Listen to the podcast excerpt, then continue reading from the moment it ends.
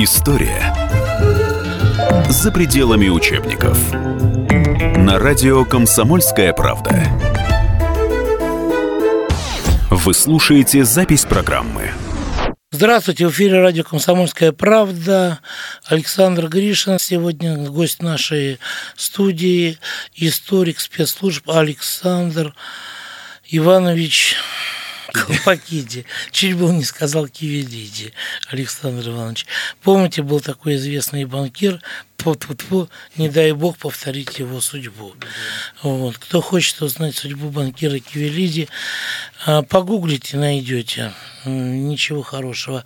Слава богу, Александр Иванович Колпакиди ничем не повторяет у нас судьбу банкира Кивелиди. И сегодня в здравии, в полном у нас с вами в гостях – Александр Иванович, у нас недавно такой вот польский Макаревич, а точнее говоря, министр обороны Масаревич, сказал, что Волынскую резню спровоцировали русские. Красная армия спровоцировала отряда украинских националистов на то, чтобы они кинулись без разбора убивать мирное гражданское население из числа поляков. Да, вот э, этот министр, который отличается своими э, бесконечными русофобскими скандальными высказываниями, по сути дела озвучил то, что уже много лет э, в научной литературе Украины и Польши, кстати говоря, так или иначе всплывало. Он, правда, видно, слышал звон, и не зная, где он, он это как-то не аргументировал. А в этих публикациях националистов польских и украинских это все э, очень хорошо разъяснено, препарировано, подогнано. Ну, пр- прямо скажу, правды в этом нет никакой. Вот они там цитируют какие-то документы, какие-то мемуары и так далее вырывают из контекста. Вот примерно как строить свои книги пресловутый вот резум Виктор Суворов, да, и подгоняют под некий шаблон. Что они пытаются доказать? Они пытаются доказать, что эта резня была спровоцирована советскими партизанами по заданию НКВД, Сталина и так далее, цель которой была натравить поляков и украинцев друг на друга по принципу «разделяя властвуй». А все крупные польские историки, все, это даже можно посмотреть в Википедии, польской, сейчас а можно легко переводить с помощью Гугла э, с любого языка статьи Википедии. Все они это отрицают и говорят, что нет ни малейшего доказательства реального этого. И это правда. Нет ни малейшего доказательства этого. А почему сейчас всплыл этот вопрос? Я думаю, это связано с тем, что 8 июля польский Сейм а, принял закон об увековечивании памяти жертв Волынской резни. В этот же день человек в рваных носках а, возложил венок, цветы положил на памятник жертв Волынской резни в Варшаве. Вы О, имеете в виду занимающего пост президента Украины да, шоколадного, шоколадного короля, да. Этот э, анекдотический персонаж, значит, э, был на саммите НАТО. И, конечно, в момент высшего торжества объединенной э, Европы, цивилизованной против, э, значит, э, Э, татаро-российского варварства. Этот, э, значит, э, сеймовский этот закон, он, конечно, совершенно произвел на Порошенко тяжелое впечатление, и он, в общем, решил таким образом, как это ему и свойственно, кстати говоря, сделать хорошую мину при плохой игре. Дело в том, что он сам год назад, э, если я не ошибаюсь, 15 мая, подписал закон, принятый Радой, об увековечивании памяти э, героев э, борьбы за освобождение Украины, под которыми прежде всего имеются в виду те самые резуны, как их называли на Волыне поляки, и не только поляки, которые не просто убили, они не просто... Вот в Катыне, я не знаю, кто там, я не занимался Катынью, не могу сказать, кто там расстрелял этих польских офицеров. Э, все мои друзья считают, что э, немцы, э, ну, общественное мнение и наша власть говорит, что мы расстреляли, но их просто расстреляли. Я сам читал э, документы о том, как их содержали. А у них там, они жили довольно долго в нормальных условиях. Их кормили, там какая-то у них там была жизнь своя в лагерях, довольно, не так несравнимая с тем, что было в Освенциме и других немецких лагерях. Да? А потом их просто выстрелом в затылок убили. На Волыне же произошла настоящая резня. Не в, прямо, ну, не в переносном смысле, а в прямом. В основном убивали топорами, пилами, ножами, штыками и так далее. И не, не потому, что у них не хватало патронов.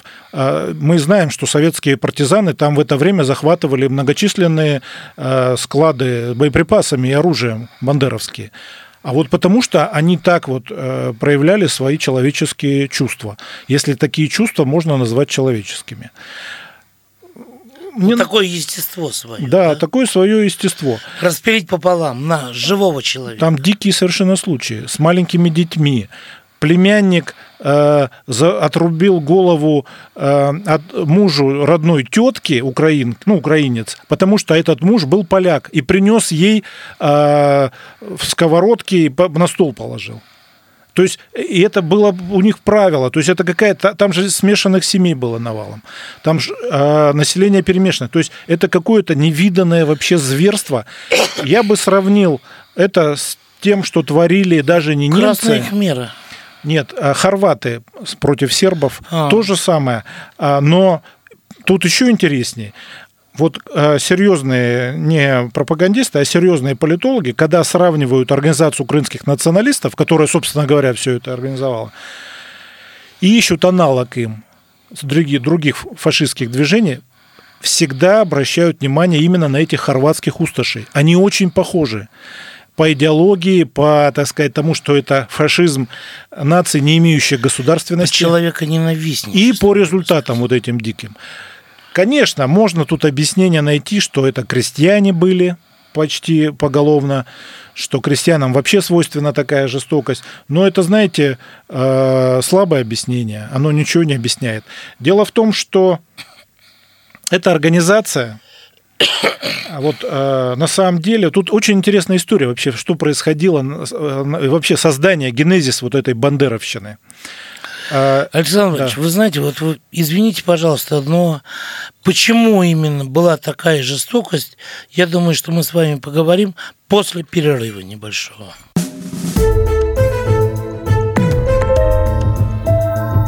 История за пределами учебников. Мы живем в горячее время. Войны, падение режимов, исчезновение стран. Предсказать заранее такое невозможно. Но увидеть, как на наших глазах меняется мир, реально. Путевые заметки нашего спецкора Дарьи Асламовой. Программу «Горячие точки». Слушайте по средам в 20.05 на радио «Комсомольская правда».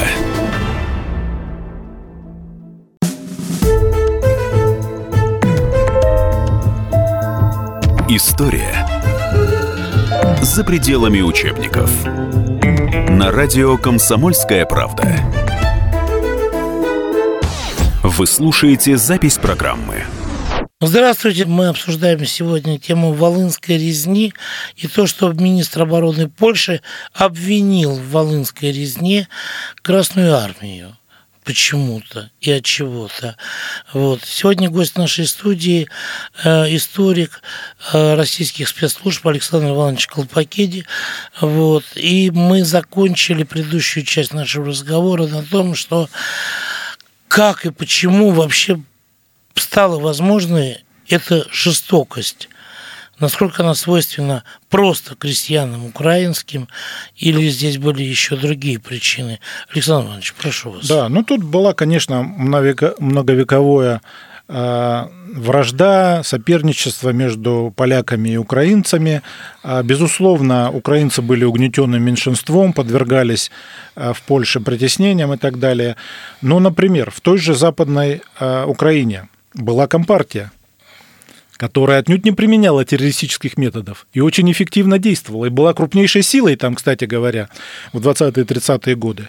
А эта организация с самого начала была террористической. спорный вопрос, может ли угнетенный народ применять террористические методы или нет. Но вот были коммунисты, которые не применяли и действительно многого добивались в Польше. Значит, а бандеровцы убили, если я не ошибаюсь, около 60 человек в разных терактах. И большая часть из них по национальности, угадайте кто? Поляки или украинцы? Украинцы, Украинцы. значит, предатели. То есть не поляки даже, Нет, да? нет.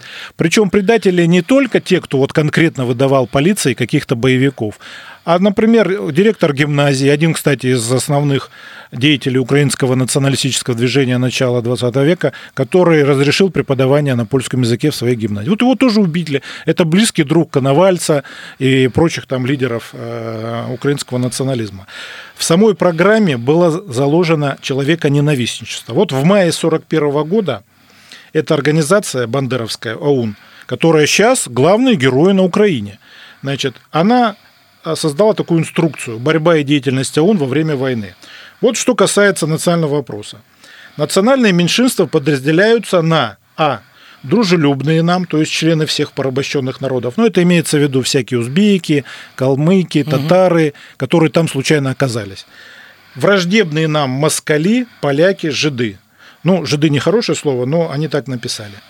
И дальше, что с ними делать? По отношению к первым, так сказать, дружественные, имеют одинаковые права с украинцами, они могут возвратиться на свою родину. Так деликатно сказано, могут возвратиться на свою родину. А зачем им возвращаться, если они там живут, непонятно. Второе, вот это москали, поляки и, извиняюсь, жиды. Уничтожаются в борьбе, кроме тех, кто защищает режим. Ну, трудно себе представить поляка, защищающего бандеровский режим переселение в их земли, то есть переселить туда украинцев, уничтожать прежде всего интеллигенцию, которую нельзя допускать... Стоп, стоп, стоп. Переселение в их земли – это переселение украинцев Да. на земли поляков А этих и убрать- на земли москалей. Правильно я понимаю? вас? Ну, а там же жили не только поляки, их было 15% Ну, населения. да, да, там да, жили, кстати, и армяне, которых они тоже уничтожали, и евреи. ну, и- то есть да. вот на эти... Да, да, да, переселять туда а, с Галиции, где Слушайте, ну население это, было. Слушайте, ну это же очень похоже на то, что сейчас э, происходит. Да, ну так они деле. герои этих людей. Нет, вот А. э, когда, значит, матушку одного из э, убитых, так называемых киборгов, гробиков, да, спросили, нахрена он пошел воевать, а она сказала, так нам пообещали, что нам дадут двух батраков Да, и этим тоже на самое, да, да, да. наш земельный участок, нам дадут двух батраков с Донбасса. Когда, значит, это, да, запанует хлопец. А хлопец, Ну, безусловно, а хлопец э, на кладбище. за каждой поехал. политикой, за каждой идеологией, тем более такой фашистской, всегда стоят экономические интересы. Политика – это отражение экономических интересов. Александр Иванович, ну вот вы меня извините, батраки в 21 веке, нам дадут двух рабов, двух батраков, это, ну, это, это нормальным человеком не воспринимается уже, по-моему. Да? Это каким-то умственно отсталым, деградантом. Поэтому вот меня удивляет, что многие у нас люди не понимают, а, когда говорят о том, что на Украине а, развивается фашизм. Они думают, что если вот там разные партии, и если там вот э, кто-то говорит, что они либералы, кто-то консерваторы, то при чем здесь фашизм? Фашизм – это то отношение прежде всего значит, к русским. Они сейчас, смотрите, очень хитрую политику проводят по отношению к евреям. Потому что евреи сейчас для них никакой не представляют, ну, ска- скажем так, конкуренции. Их очень мало осталось на Украине, там чуть ли не как и у нас.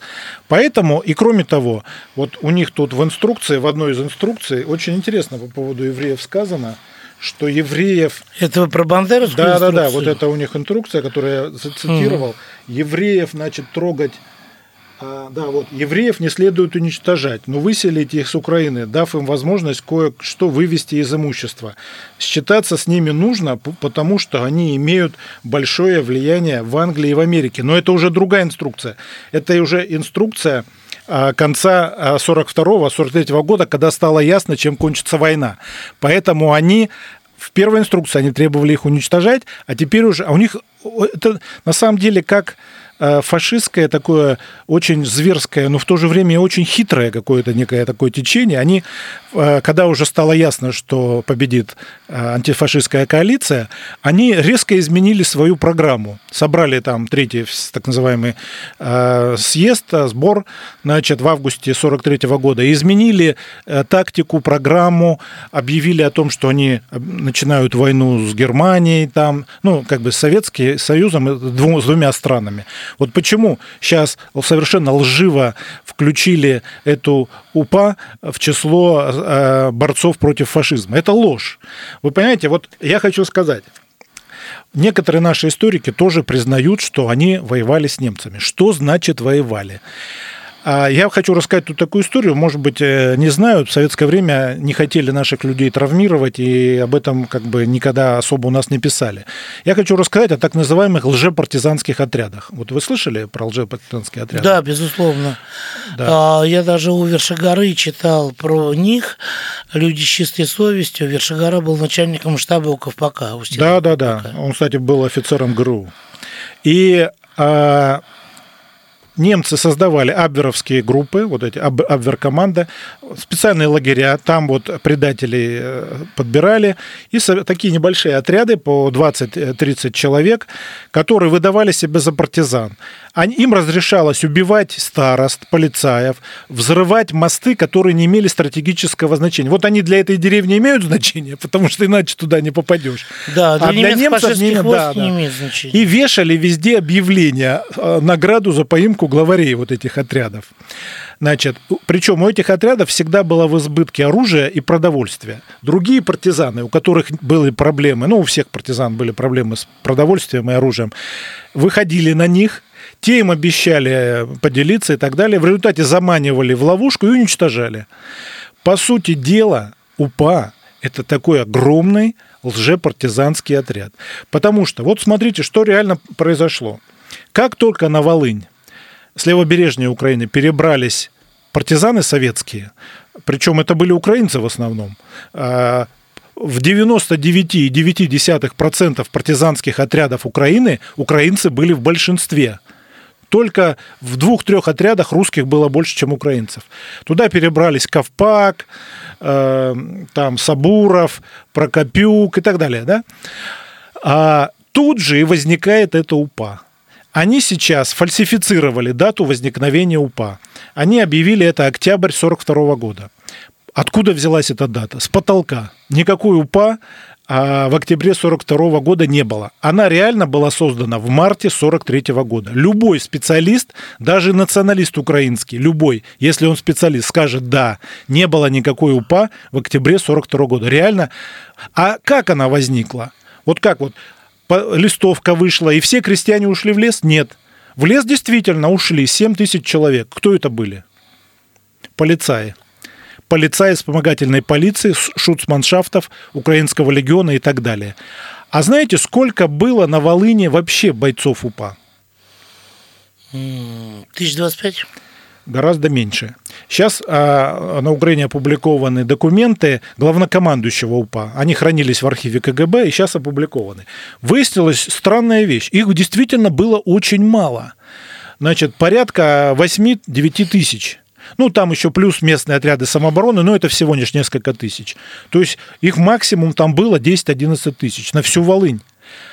Но если 7 тысяч полицаев ушли, а, и тут такая организация, то есть получается ядро, не ядро, а большая часть этих бойцов, это были просто полицаи, которые до этого два года служили немцев, уничтожали евреев, советских военнопленных, там, а, патриотов, а, советских патриотов Украины и так далее. Значит, и знаете, а, что сейчас пишут украинские историки? Вот действительно, люди просто какой-то нечеловеческой хитрости. И на этой интересной да. ноте мы опять уходим на перерыв. Оставайтесь с нами, продолжим, когда вернемся. История за пределами учебников. Я Николай Сванидзе. Я представляю вам свой, но основанный на фактах, взгляд на российскую историю 20 века. Один год, один человек. Знаменитый или иногда не очень. но который жил в то время. И само время, великое, драматичное, теперь почти забытое. Документальный сериал «Исторические хроники» с Николаем Сванидзе. Слушайте каждую среду в 22.05 на радио «Комсомольская правда».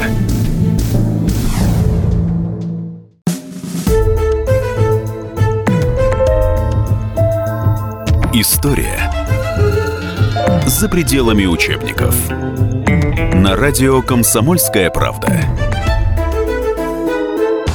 Вы слушаете запись программы. В студии политический обозреватель Александр Гришин. И сегодня наш гость, а, историк российских спецслужб Александр Иванович Колпакиди. Так вот, мы закончили на том, что 7 тысяч полицаев ушло в УПА, а всего их было где-то там 8-9 тысяч. Да, на Волыне. Да? На Волыне. На Волыне а, да. кстати говоря, в Галиции вообще не было в это время УПА. Вот.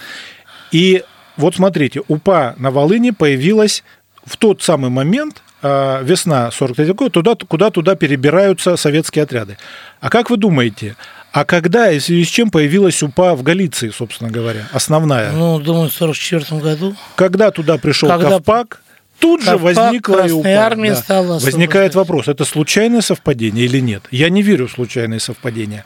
Значит, смотрите, теперь по поводу того, что пишут эти украинские националисты, по поводу пребывания основного массива бойцов УПА в шоцманшафтах, в плавательной полиции, в легионе украинском и так далее. Они пишут, но ведь советские разведчики тоже служили в администрации, среди полицаев тоже были советские. Ну, понимаете, вот это даже не то, что хитрость, это что-то такое за гранью уже сумасшедшего дома. Да. А... Какая-то детскость, по-моему. Да нет, детская, я даже не знаю, какая-то тупая, да.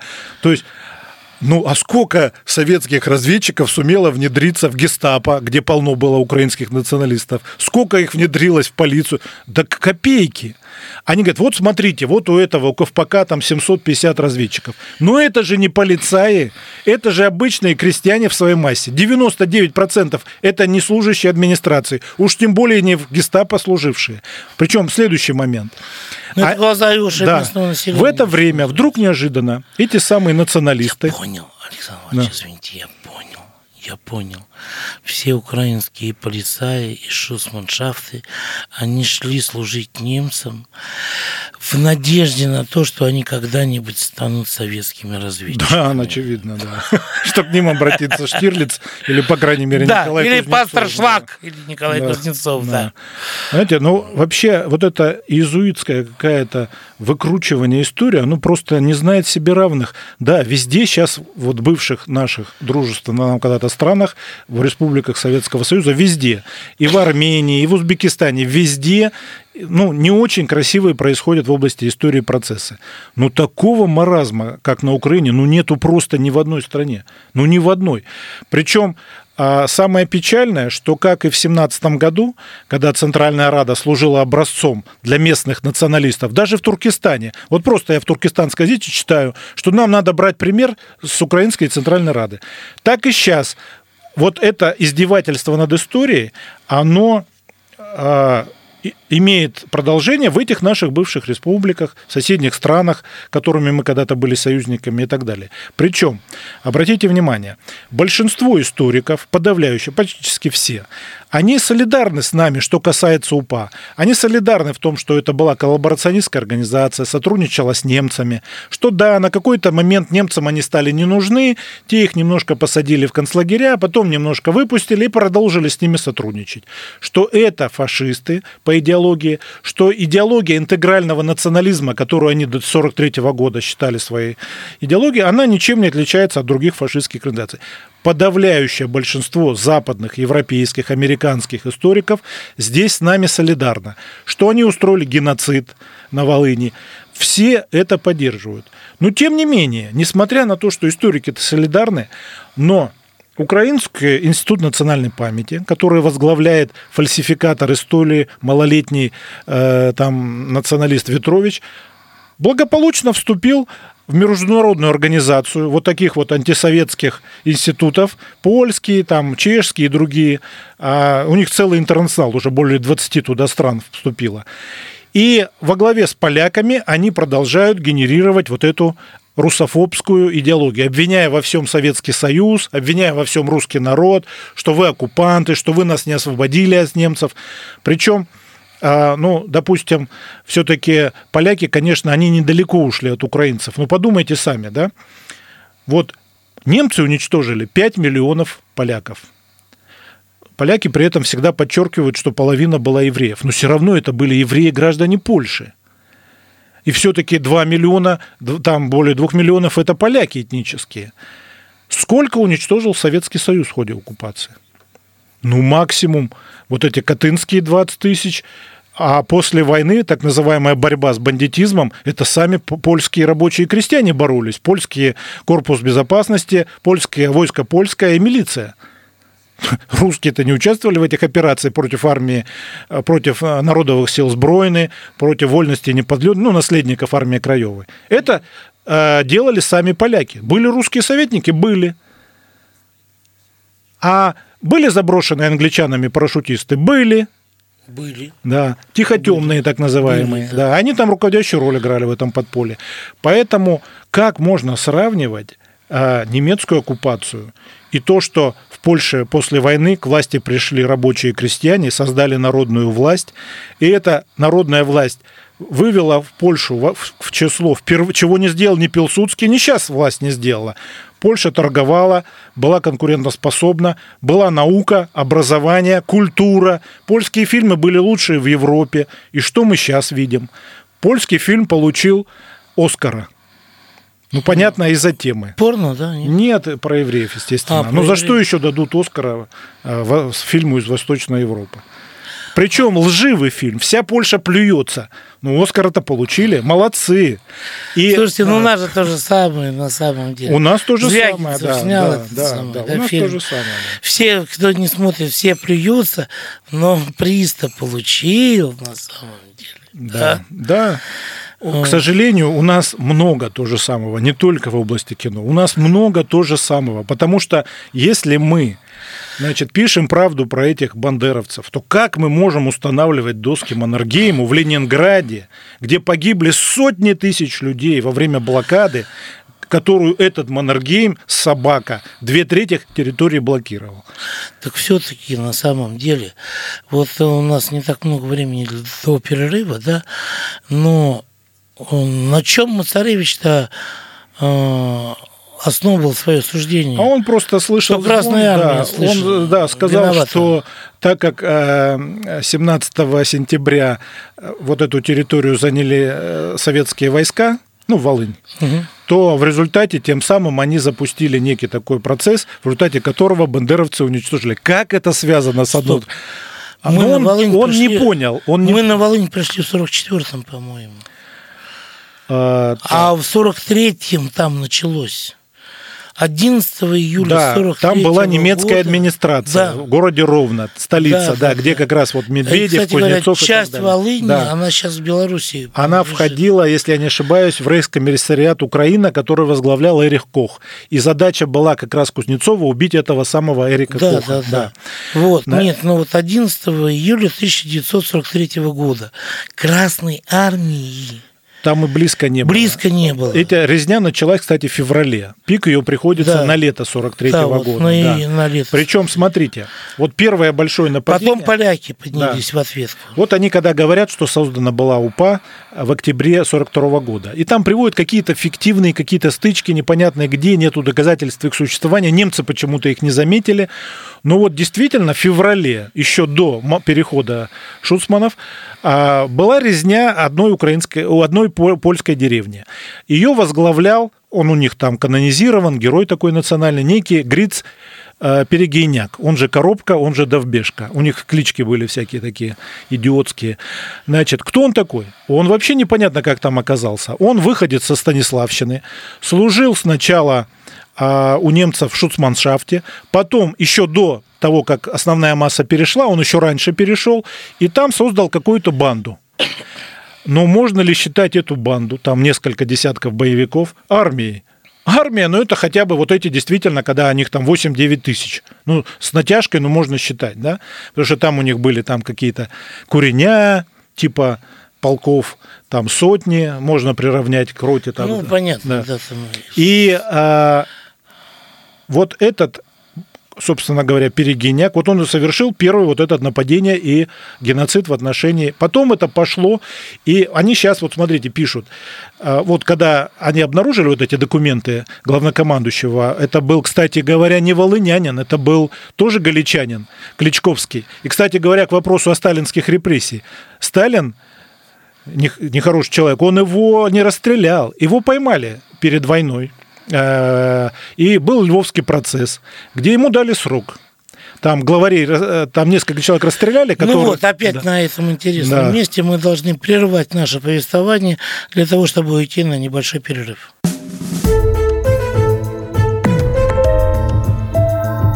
История за пределами учебников. И сошлись они в чистом поле, и начали они биться. Каждый за свою правду. И не было в той битве ни правых, ни виноватых. Звон стали. Крики поверженных. Самый беспощадный проект радио «Комсомольская правда». Радио «Рубка». Столкновение взглядов, убеждений и принципов. У гостей в студии всегда полярные мнения. Слушатели участвуют и голосуют. Нам есть о чем поспорить. Остро, жестко, жестоко. Программу «Радио. Рубка». Слушайте на радио «Комсомольская правда». Каждую среду в 18.05 по московскому времени.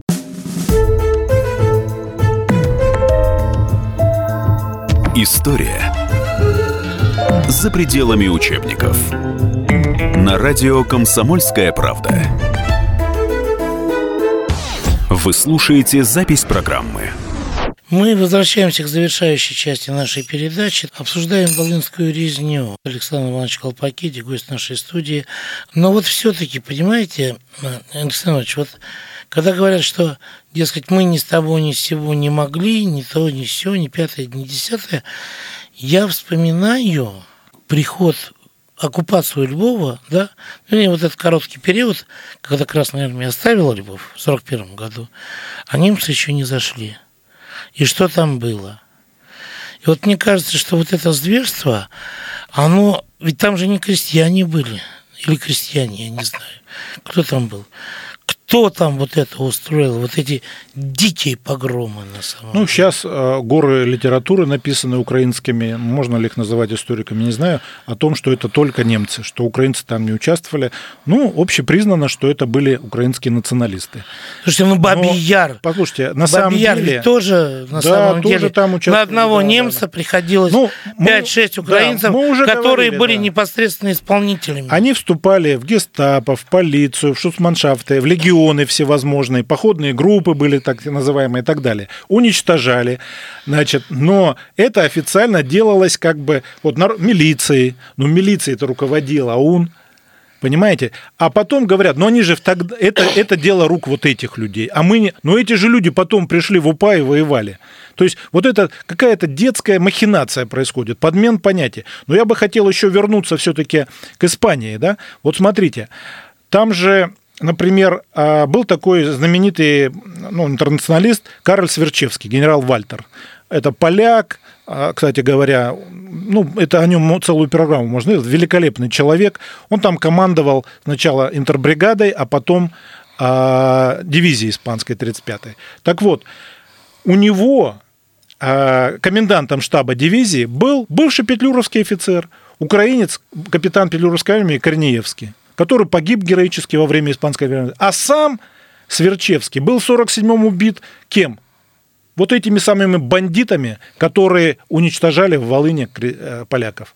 УПА. Попал в засаду УПА. Причем он погиб не как э, Ватутин, трагически как бы, а он поднял свой взвод охраны в атаку, и уже в атаке его пуля в живот э, убили. То есть он погиб не просто вот ну, как жертва вот теракта, а он ну погиб, ну, да. мужественно сражаясь, будучи зам министра обороны Польши. И, кстати говоря... Слушайте, да. такой человек, да, после войны стал заместителем министра обороны. Да, Польши. да, да. Он ведь не был большевиком, а... красным коммунистом. Нет. нет, он был военнослужащим Красной Армии. Кстати говоря, э, семеро украинцев, участников гражданской войны Испании, получили звание Героя Советского Союза около половины вот партизанских инструкторов, ну вот типа Старинова, mm-hmm. вот Патрахальцев, например, там Каноненко, Троян, они были украинцами этническими процент украинцев, участников гражданской войны, как советских добровольцев, так и приехавших с польской части Украины, из Канады, из Бельгии, Франции огромный. Кстати говоря, огромную роль вот эти самые украинцы и поляки, прежде всего поляки, сыграли в движении сопротивления во Франции. Большая группа вот этих поляков и украинцев была переброшена в Польшу в 1942-1943 году. И там организовали партизанские отряды, боролись и так далее об этих людях никто не пишет, никто не вспоминает ни в Польше, ни в Украине, они никому не нужны.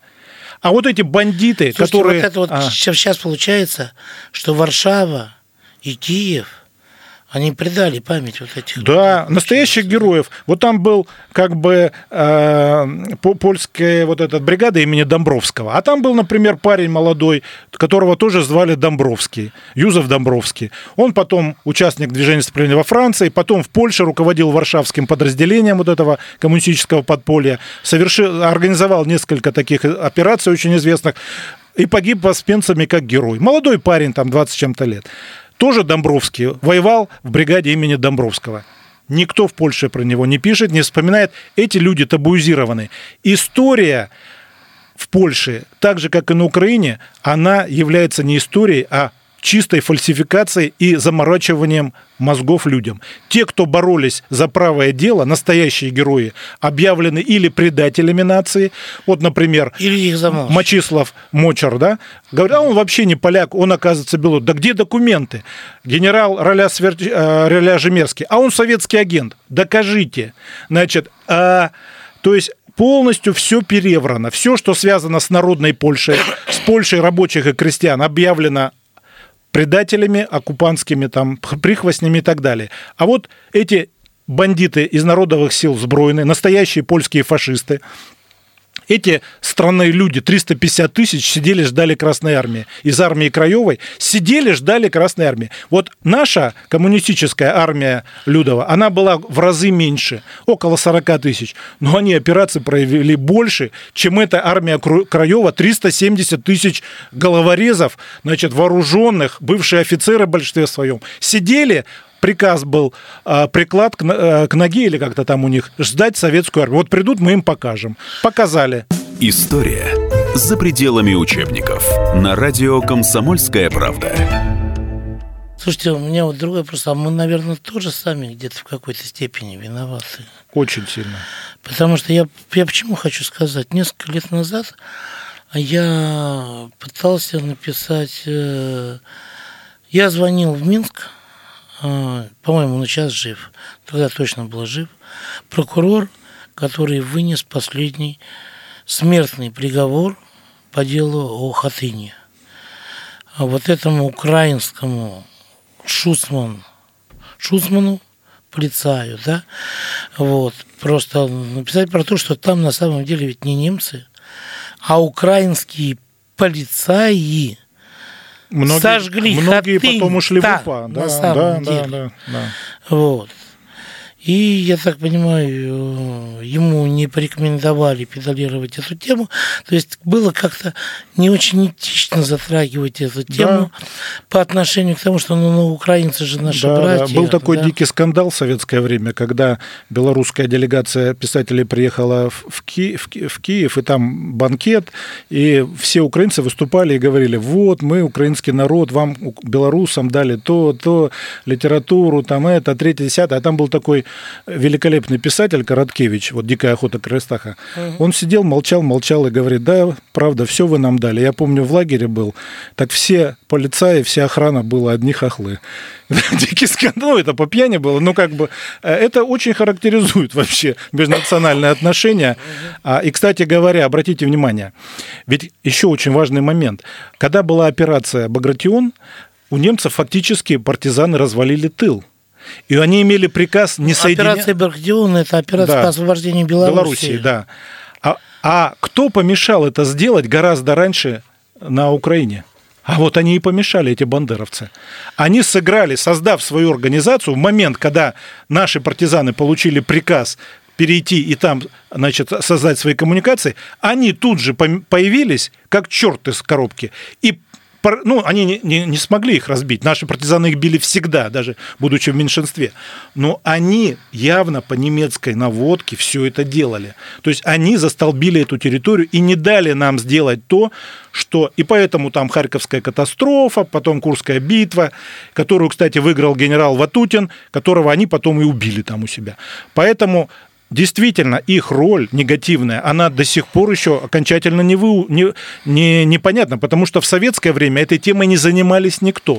Ее боялись затронуть. Да, я, например, знал хорошо историю УПА, но откуда? Читая польский военно-исторический журнал польский пшеглет историчный. Там писали вовсю, и там не стеснялись, писали про Волынскую резню, там выходили книжки на польском языке с этими фотографиями, отрезанные тела, разрубленные на части девушки. Это ужас, что там происходило.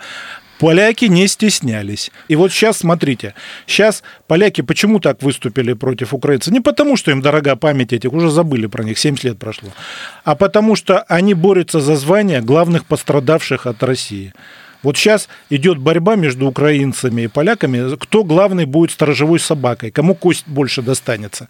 Вот поэтому между ними сейчас некое напряжение. И поляки используют эту волынскую резню как некий такой аргумент, чтобы а, от кормушки немножко отпихнуть украинских братьев своих меньших. Поэтому если мы не будем проводить свои политики, если мы не будем на это все реагировать, у нас причем есть огромный козырь. Да, у нас нету сейчас денег на историю, там ни на что не хватает. Но у нас есть Китай, китайские историки, индийские историки, латиноамериканские, честные историки есть даже в Америке, я их публиковал и публикую, в Германии, везде. Мы должны поменять вот этот вектор, мы должны защищать правду. Пускай у нас нету таких грантов там и прочего, у них больше сил, но правда она побеждает все. У нас есть документы, у нас есть правда. Да. И поэтому мы не должны сдавать свои позиции. С вами были Александр Колпакиди и Александр Гришин. Это радио «Комсомольская правда». Оставайтесь с нами.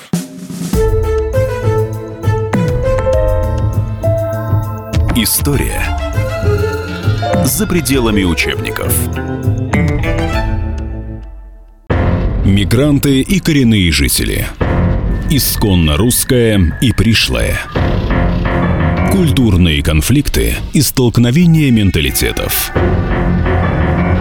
Пресловутый НАЦ-вопрос встает между нами все чаще и острее. Ищем решение. Программу «Национальный вопрос» слушайте каждую пятницу после шести вечера по московскому времени.